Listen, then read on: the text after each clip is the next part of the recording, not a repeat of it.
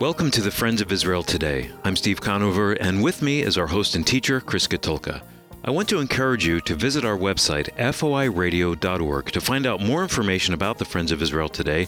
There you'll find our archive pages, and you can listen to six years worth of Chris's teachings. Again, that's foiradio.org. Steve, I'm really excited because today we have Dr. Jim Showers, who's the executive director of the Friends of Israel Gospel Ministry, with us in studio. We're actually going to be talking about uh, an article that we wrote that will be published in a book. It's called An Understanding of Evangelical Christian Support for Israel. We're actually going to make it a free PDF download for our listeners. So you're going to want to be sure to stick around to find out how you can get your copy of that. But before we get to Jim, let's see what's happening in the news. Former U.S. Secretary of State Colin Powell died on October 18th at the age of 84 due to COVID 19. Colin Powell will be remembered in history as the first black U.S. National Security Advisor, the first black military chief of staff, and the first black Secretary of State. He is responsible for brokering the roadmap to Middle East peace, which still guides much of U.S. policy in the region today. Well, here's my take. Did you also know that Colin Powell knew how to speak Yiddish? For many years, he worked for the Sickser's, a Jewish owned shop in the Bronx. Many of his colleagues were Jewish people who spoke Yiddish as a first language. Powell was also a Shabbos Goy, which means as a Gentile, he turned on the electricity for Orthodox Jewish families on Shabbat. That's where he picked up the language and a love for Israel and the Jewish people. Thank you, Secretary Powell.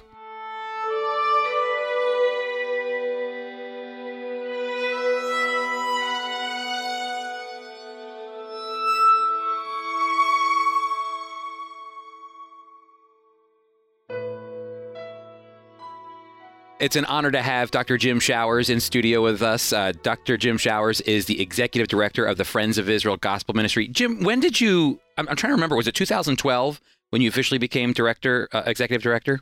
Yes. Well, first of all, it's a pleasure to be with you, Chris. It's exciting to be here today. And yes, it was uh, May of 2012 when I became executive director of the Friends of Israel Gospel Ministry. And a lot of great things have happened since then. Uh, a lot of amazing progression has happened at Friends of Israel to continue to advance our mission. Jim, recently you and I were able to uh, put together an article called the Un- an understanding of evangelical Christian support for Israel, which will be published in a book. But we're actually, which we're really excited about, we're going to make it available to our listeners uh, you can download it as a free PDF download by going to foiradio.org. Um, but I want to talk about this a little bit because I think it's really important. First of all, Jim, when we're talking about evangelical support for Israel, we're talking about Zionism. So could you maybe explain uh, what Zionism is? Sure, Chris. That's really a wonderful question that I get all the time from people because I mention the word Zionism and I have Christians come up to me afterwards and say, well, what does that mean? And so Zionism basically is a belief that the Jewish people have a right to live in the land that God promised to them, and that they also have a right to govern themselves to be a nation. Yeah, and you know that term Zionism can often, I mean, it, people can often use it in a derogatory term, but you're also you're you're trying to say no, it's a pretty basic understanding of that the Jewish people, if you believe they have a right to exist in their ancient homeland, then you're a Zionist. Yes, Chris, and I'm a Christian Zionist, which means that not only do I believe that, but I believe that's based in the Bible. As a Christian, I turn to the Bible.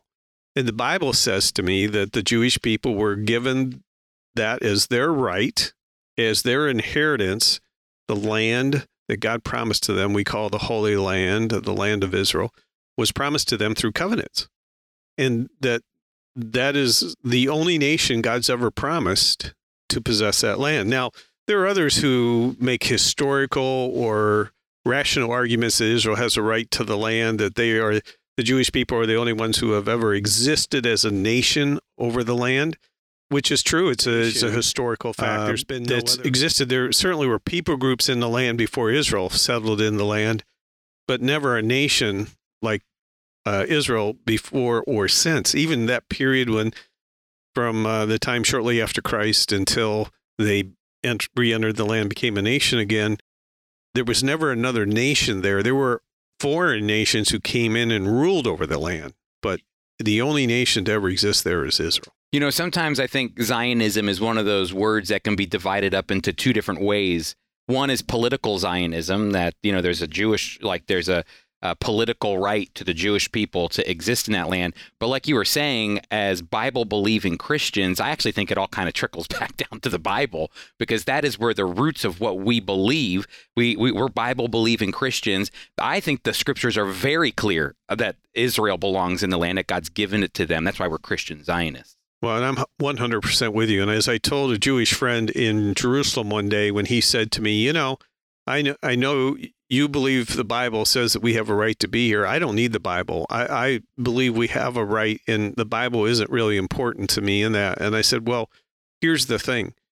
If the Bible doesn't give you the right to be here, I'm not going to be sitting here talking to you. Exactly. It's what brings me to the table. It's what brings me to Israel, is what the Bible says about Israel and the Jewish people and you know uh, there were political movements that were drawing the Jewish people back to the land.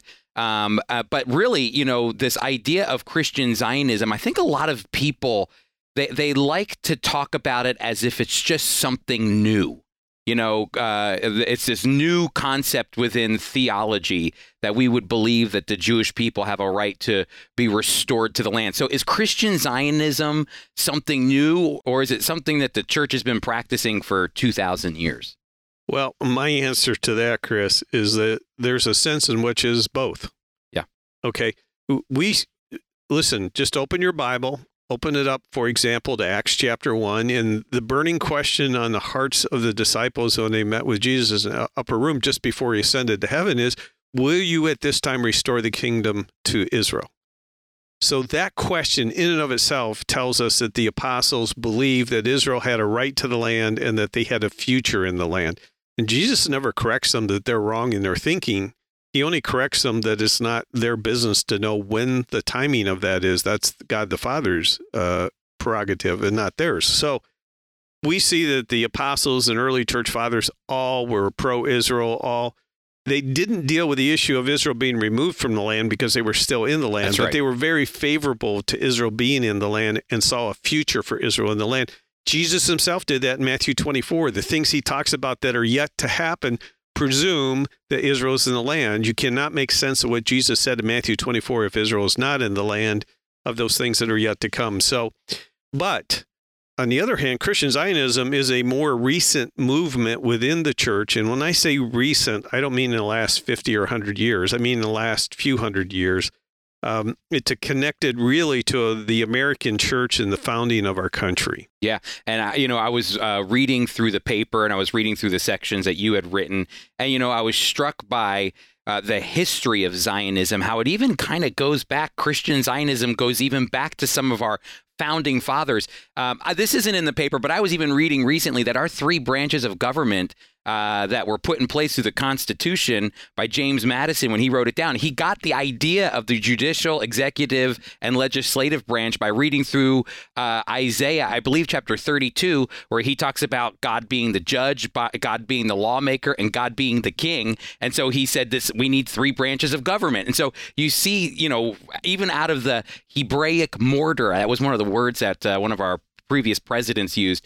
Uh, you see the the the, the birth uh, of America, but also this still longing that the Jewish people would return to their homeland. And there were presidents like John Adams early on, uh, our second president, that were saying things like, "We hope to see the Jewish people restored to their land" and things of that nature. So Michael Oren. Uh, who was ambassador from Israel to the U.S. and is a great historian, wrote a book about a dozen years ago called Power, Faith, and Fantasy America in the Middle East, 1776 to present. A fascinating book. Yeah. But in there, he talks about how the settlers, those that initially came over from Europe who were fleeing religious persecution and came to the U.S., uh, really likened their uh, experience to that of the Jewish people leaving Egypt in the Exodus. And so, you know, Europe was the, their Egypt the Atlantic Ocean was their wilderness wandering, and America was the new land yeah. that they were entering into, the promised land. And so there's been a biblical connection to the founding of this country, goes way back to that. And, you know, the great awakenings that happened in the 18th and early 19th century had a great influence on that, uh, especially the second great awakening that raised up missionaries to the Middle East and Israel they had a burden for both the Jews and the Arabs in the Middle East, and they developed a belief called restorationism. Yeah. Restorationism was the idea that through taking the gospel to the Middle East, it would lead to the restoration of the Jewish nation and ready the way for the second coming of Jesus Christ. And so this had great influence on churches of all denominations in the U.S. And restorationism led to the acceptance, of, really, I believe, of Charles Nelson Darby's teachings. When he came to the U.S., he was well received because people believed in the dispensational teaching that Israel would be restored to the land, that God would honor his promises to bring the Jewish people back from the four corners of the earth. And yet, what is little known by most Christians today is that Zionism really began as a Christian movement Yes. before it became a Jewish movement. Yes, exactly. Exactly. I've talked about uh, William Hechler on this program, who is a devout Bible believing Christian that was with Theodore Herzl. And he had a profound impact on him, but he reminded Herzl, who was the who they call the the father of modern Zionism, he reminded him that what he's on is a biblical mission. And so it is a biblical mission. It is biblical. Christian Zionism is incredibly important. And for our listeners who are tuned in right now, I'm speaking with Dr. Jim Showers, who's the executive director of the Friends of Israel Gospel Ministry. Jim and I actually co authored uh, a paper together. Uh, uh, it's actually going to be published in a book. Uh, but we want to offer it to you as a free PDF download by going to foiradio.org. All the things that we're talking about right now, you'll find in this chapter. So I want to encourage you to go to foiradio.org, and there you can get what's called an understanding of evangelical Christian support for Israel. Now, listen, when we come back, uh, Jim's going to talk about a pretty significant uh, person who helped with Christian Zionism and who helped in many ways see Israel become a nation again. His name's William Blackstone. It'll be a great conversation. We'll see you on the other side.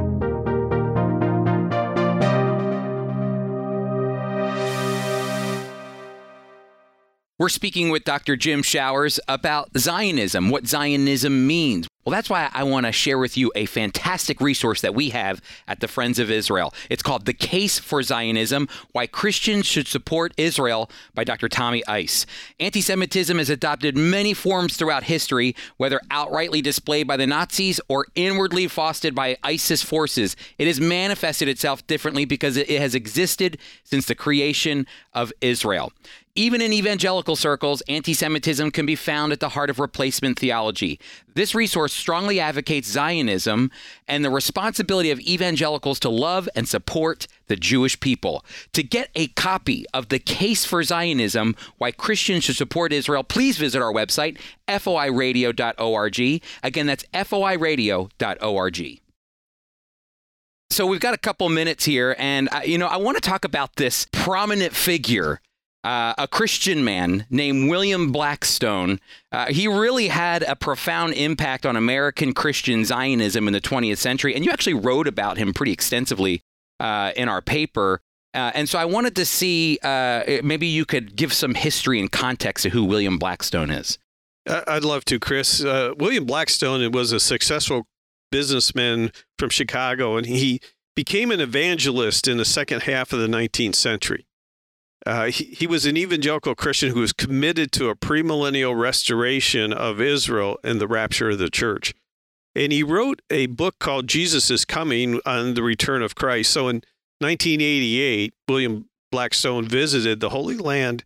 And this was during a time when there was great Jewish persecution. Jewish people uh, were suffering severely in Russia and Eastern Europe. And he was aware of this. And as he visited the Holy Land, he concluded that the only answer to ending the Jewish persecution was for the Jewish people to return to the promised land where they could defend themselves. This was really the birth for him of Zionism. And so he returned to the U.S. Uh, a year and a half later, 1890, he organized and held the first pro Zionist conference on the past, present, and future of Israel. It was attended by both Jewish and evangelical Christian Amazing. leaders. Now, this is fully seven years before Theodor Herzl is going to hold his first World uh, Zionist Congress in Basel, Switzerland. But Blackstone called for the world powers to return the land of Israel to the Jewish people. And coming out of that conference the next year in 1891, he began a petition supporting a call to return the Holy Land to the Jewish people. It came to be known as the Blackstone Memorial, and it was signed by 431 prominent American Christian and Jewish leaders. Let me give you a, an example of some of the people that signed this John D. Rockefeller, J.P. Morgan, Cyrus McCormick, senators, congressmen, chief justices of the U.S., leaders of all major denominations, editors of major newspapers like the New York Times, the Chicago Tribune, the Washington Post, the Philadelphia Inquirer, and many others. And when he had collected these signatures in March of 1891, Blackstone presented it to President Benjamin Harris. And so every president after that, he would take in his memorial and present it to the president to lobby on behalf of returning the Holy Land to the Jewish people. And then in 1916, this is now World War One is underway. One of our Supreme Court justices, uh, Justice Brandeis, petitioned uh, Blackstone to update and present to President Woodrow Wilson an updated version. So he did. He went around, collected new signatures, brought it into him. And we we understand that that was very influential in gaining the president's support for the Balfour Declaration that came out the next year. And so there's this amazing story of what God did through one man, a Christian man, to raise up support in the U.S. And when you think about it, the Jewish people in the U.S. are a minority. For the U.S. to get behind this, it took more than just Jewish support. It took the the support of evangelical Christians. You know, when when I'm hearing you list all those names, J.P. Morgan, Rockefeller, all the businesses, all the newspapers that supported this idea of the return of the Jewish people to their ancient homeland, which is Zionism, I think about today the complete opposite experience that we're having in, in businesses, in newspapers, in media, and all of this, where it's almost like it's com- a complete 180, where it's almost hard to find uh, um, people who have a passion to make sure that the Jewish people have a right to exist in their ancient homeland. You're almost seeing the opposite of it. I want to ask this though, because I think we're going to talk about that next week. But I want to ask: Did did did uh, Christian Zionism help play a role in reestablishing the state of Israel? Oh, it absolutely did, Chris. Uh, in the late 19th, early 20th centuries, Christian Zionism was fueled by prophecy conferences. And as Christians began to understand the significant role that Israel played in God's plan for the age, they became more supportive of the return of the Jewish people to the land of Israel. Yes. So God used many Christian Zionists, men and women who read their Bible literally and believed that God would restore Israel to help bring Israel back to the land and to become a nation again people like uh, British Prime Minister Lord Balfour, who is authored the Balfour Declaration, a British officer by the name of Orde Wingate, who was sent to Israel by the British because they occupied the land after World War One until Israel became a nation again, and he taught the Jewish people how to fight, how to defend Israel. He's called the father of the modern Israel Defense Forces today. Wow. And one I, you just have to mention is President Harry Truman. He's a Southern Baptist. He knew the Bible. He spoke favorably of the rebirth of Israel. He felt like he was president of the United States for such a time as this. On May 14th, 1948, that's the day that Israel declares independence. His whole administration was against the U.S. recognizing yes. Israel. They felt that Israel was going to be defeated immediately by the Arab armies and that we didn't want bloods on our hands. And so they, their position was against it. So with, within 11 minutes of Israel's declaration of independence, he released a statement giving official U.S. recognition of Israel. Um, in, that was so critically important because once the U.S. recognized Israel, then the world began to recognize Israel. Other countries came in. He, he was in such a hurry to do it before his administration could get to him and stop it that the official statement has hand edits. His secretary typed it for him, and then he went through and edited and handed it out right away. It's incredible. I have a copy of it up in my office. I've seen that. Yeah, it's an amazing document. It just shows you how God used various people. And one of our presidents was key to that, President Truman. You know, next week we're going to have Jim come back to talk about the state of Christian Zionism today. You wonder what happened over the past 120, 130, 140 years since then. So next week, Jim's going to come back and talk about that. Uh, uh, you can also, don't forget, go to foiradio.org and you can download our free PDF download of the paper that Jim and I wrote together, An Understanding of Evangelical Christian Support for Israel. Jim, thanks for being with us today. Thank you, Chris. Now, Apples of Gold, a dramatic reading from the life and ministry of Holocaust survivor Zvi Kalisher.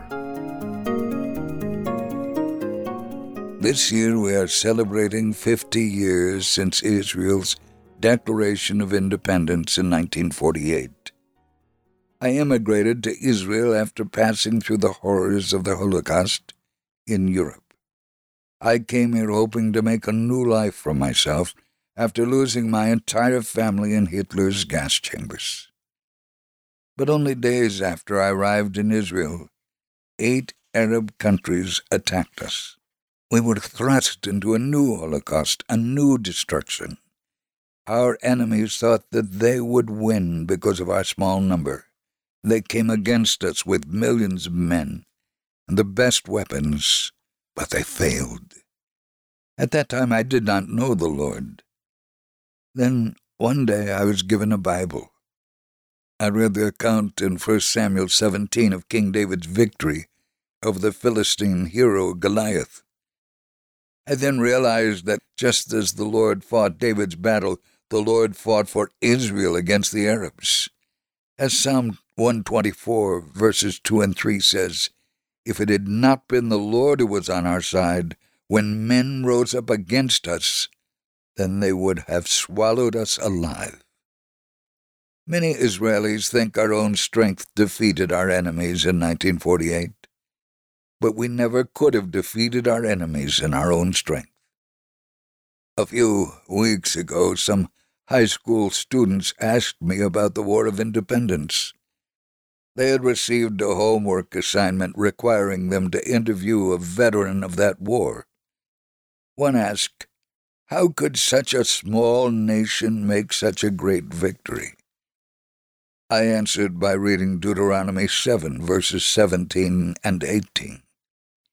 If you should say in your heart, These nations are greater than I, how can I dispossess them? You shall not be afraid of them, but you shall remember well what the Lord your God did to Pharaoh and to all Egypt I told them we did not win this victory alone. The Lord fought for us then, just as He does now. Finally, we came to the subject of faith.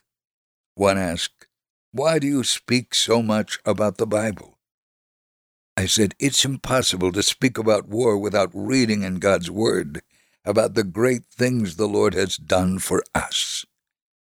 Without the Lord's help, King David who was only a child at the time, could not have fought a beast like Goliath. But what did David say to him? You come to me with a sword, with a spear, and with a javelin, but I come to you in the name of the Lord of hosts, the God of the armies of Israel, whom you have defied. Today we also stand before our numerous enemies. If you do not say in your report that the Lord was on our side, you will be lying. Each of the young students then asked for a Bible. I pray the Lord will open their eyes to the truth, and they will see him as the great defender of his people Israel. Fifty years have passed since I came to Israel, and the Lord has protected me through many battles. But most importantly, he saved my soul and has given me the great privilege of being his servant here in his holy land.